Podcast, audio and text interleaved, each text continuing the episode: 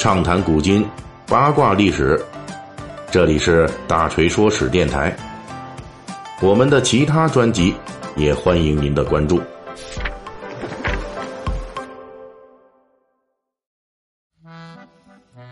今天是十一月七日，后天也就是十一月九日，是世界文学史上一位著名作家的诞辰二百周年的纪念日。这个人就是俄罗斯文坛巨人屠格涅夫。本期咱们就聊聊这位文坛巨人的传奇故事。屠格涅夫是货真价实的巨人，他的成名作《猎人笔记》在当时就为他带来了巨大的文学声望。《猎人笔记》是一部反映俄罗斯当时生活的随笔集，其中包括了各种各样的见闻故事，既有那个年代的理想主义者和实用主义者，还有思维混乱的空谈者和洞察事物的聪明人，还有诡计多端的狡诈者和逆来顺受的老实人。在《猎人笔记》中有农民、地主、官员、小市民乃至农奴等俄罗斯各行各业的人们。他们在作者笔下的俄罗斯特征的田野、山村中进行着自己的故事，而当时的沙皇甚至说，他正是因为看了屠格涅夫的《猎人笔记》，才最终下定决心在俄罗斯废除臭名昭著的农奴制。另一方面，屠格涅夫的这个巨人之称，并不止于文学领域，屠格涅夫本人就是一个身高一米九的大个子，而且呢，长得还挺帅。从个人条件来看，他是真正的文坛宠儿，这真是一个高富帅。因为他家庭呢还非常的这个家境优越。屠格涅夫出生的家庭是拥有二十个村庄和五千个农奴，土地面积相当于当时法国两个省那么大的俄罗斯大地主。屠格涅夫用自己的家财培育了自己的慷慨之名，他周游欧洲各国，在巴黎买别墅，收藏各种名画。同时，对帮助他人毫不吝啬。他给巴黎的俄罗斯艺术家协会提供资金，开设侨民图书馆等等。高富帅属性的屠格涅夫朋友也特别多，他与普希金、果戈里这样的文坛巨匠有一面之缘，狄更斯等人奉其为上宾，而他的朋友圈里面呢，就写满了托尔斯泰、托斯妥耶夫斯基、雨果、福楼拜、莫泊桑、龚古尔兄弟。左拉、都德等等，啊，都是这些著名的作家。在当时，屠格涅夫就被评价为俄罗斯第一位具有欧洲声誉的文学家。在后世文学评论家眼中，屠格涅夫是一个充满矛盾的作家。他生于农奴制下的上流社会家庭，却对农奴制和贵族的腐朽给予坚决的批判。他敏锐地看到了俄罗斯社会中的各种弊端，并在作品中予以反映。却又在实际工作中刻意的与激进的革命保持着距离。他聪明敏锐，却又敏感脆弱，对人友善真挚，但是也跟自己的朋友发生过不少尖锐的争执。也许这种矛盾正是屠格涅夫文学创作的痛苦来源吧。在这儿呢，我们又要开始八卦屠格涅夫的一些文学之外的故事。在开始八卦之前，咱们必须解释一下。按照世界三大短篇小说巨匠之一的莫泊桑的说法，屠格涅夫本人特别不喜欢别人谈论他文学以外的生活八卦。但是大锤觉得呢，下面我们要讲述的屠格涅夫的八卦故事，实际上在某种程度上代表了屠格涅夫性格和他人生中的矛盾的那部分，因此还是有必要扒一扒。这爱情描写啊，在屠格涅夫的作品中占有重要比例。不过，他笔下的男女爱情基本上都是悲剧向结局。有人说，这跟屠格涅夫个人的爱情故事有极大的关系。屠格涅夫一生没娶媳妇儿，不过呢，他却有一个女儿，另外还有一个毕生的异性好朋友，也就是屠格涅夫一生追随的女歌唱家波琳娜。波琳娜比屠格涅夫小三岁，生于歌唱世家，十岁就拜钢琴名家李斯特为师。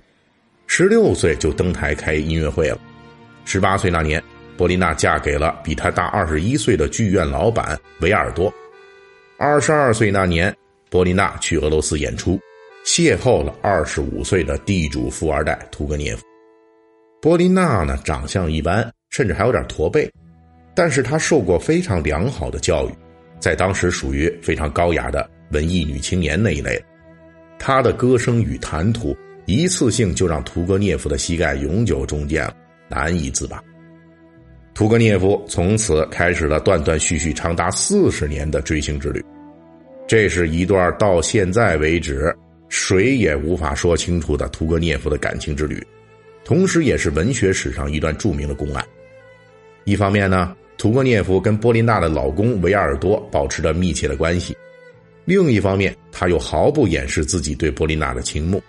他一路跟着波琳娜夫妇住在波琳娜家里边，后来又在他们家附近买了住所。屠格涅夫主导的这一场别致的三人行持续了很多年。他与维尔多搞文学，听波利娜演出。还跟波丽娜夫妇的孩子们打成一片，同时把自己唯一的私生女交给了波丽娜来抚养成人。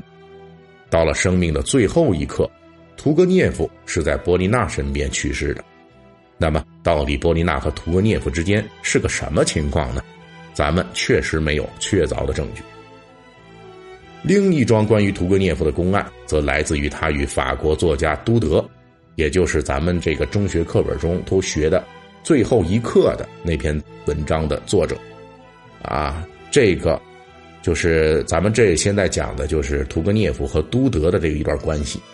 按照一般的描述，屠格涅夫在寓居在巴黎期间，与福楼拜、莫泊桑、左拉、都德等人都结下了深厚的友谊。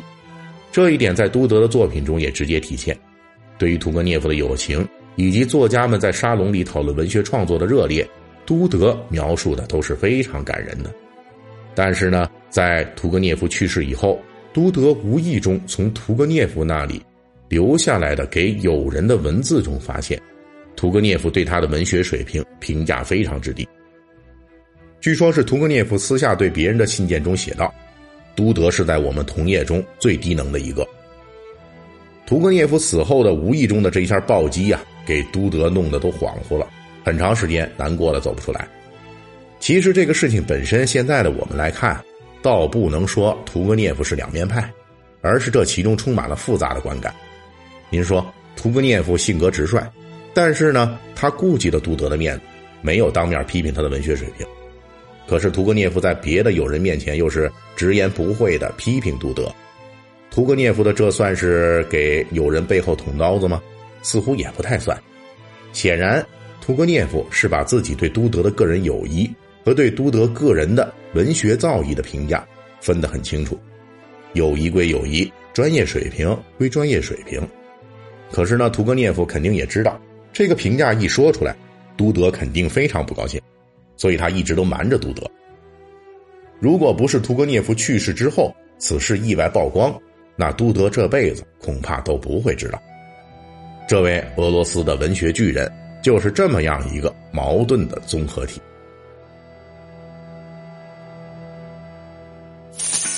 好，咱们正文讲完了，这不是快到双十一了吗？大锤给您弄了点福利来，各位啊，您下载一淘 APP，一二三四的一，淘宝的淘，这可不是什么乱七八糟的软件啊，这是阿里旗下专门给大家送返利福利的 APP。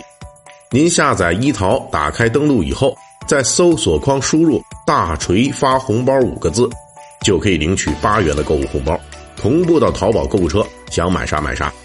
好嘞，希望您听我说史听得乐呵，双十一剁手也剁得开心。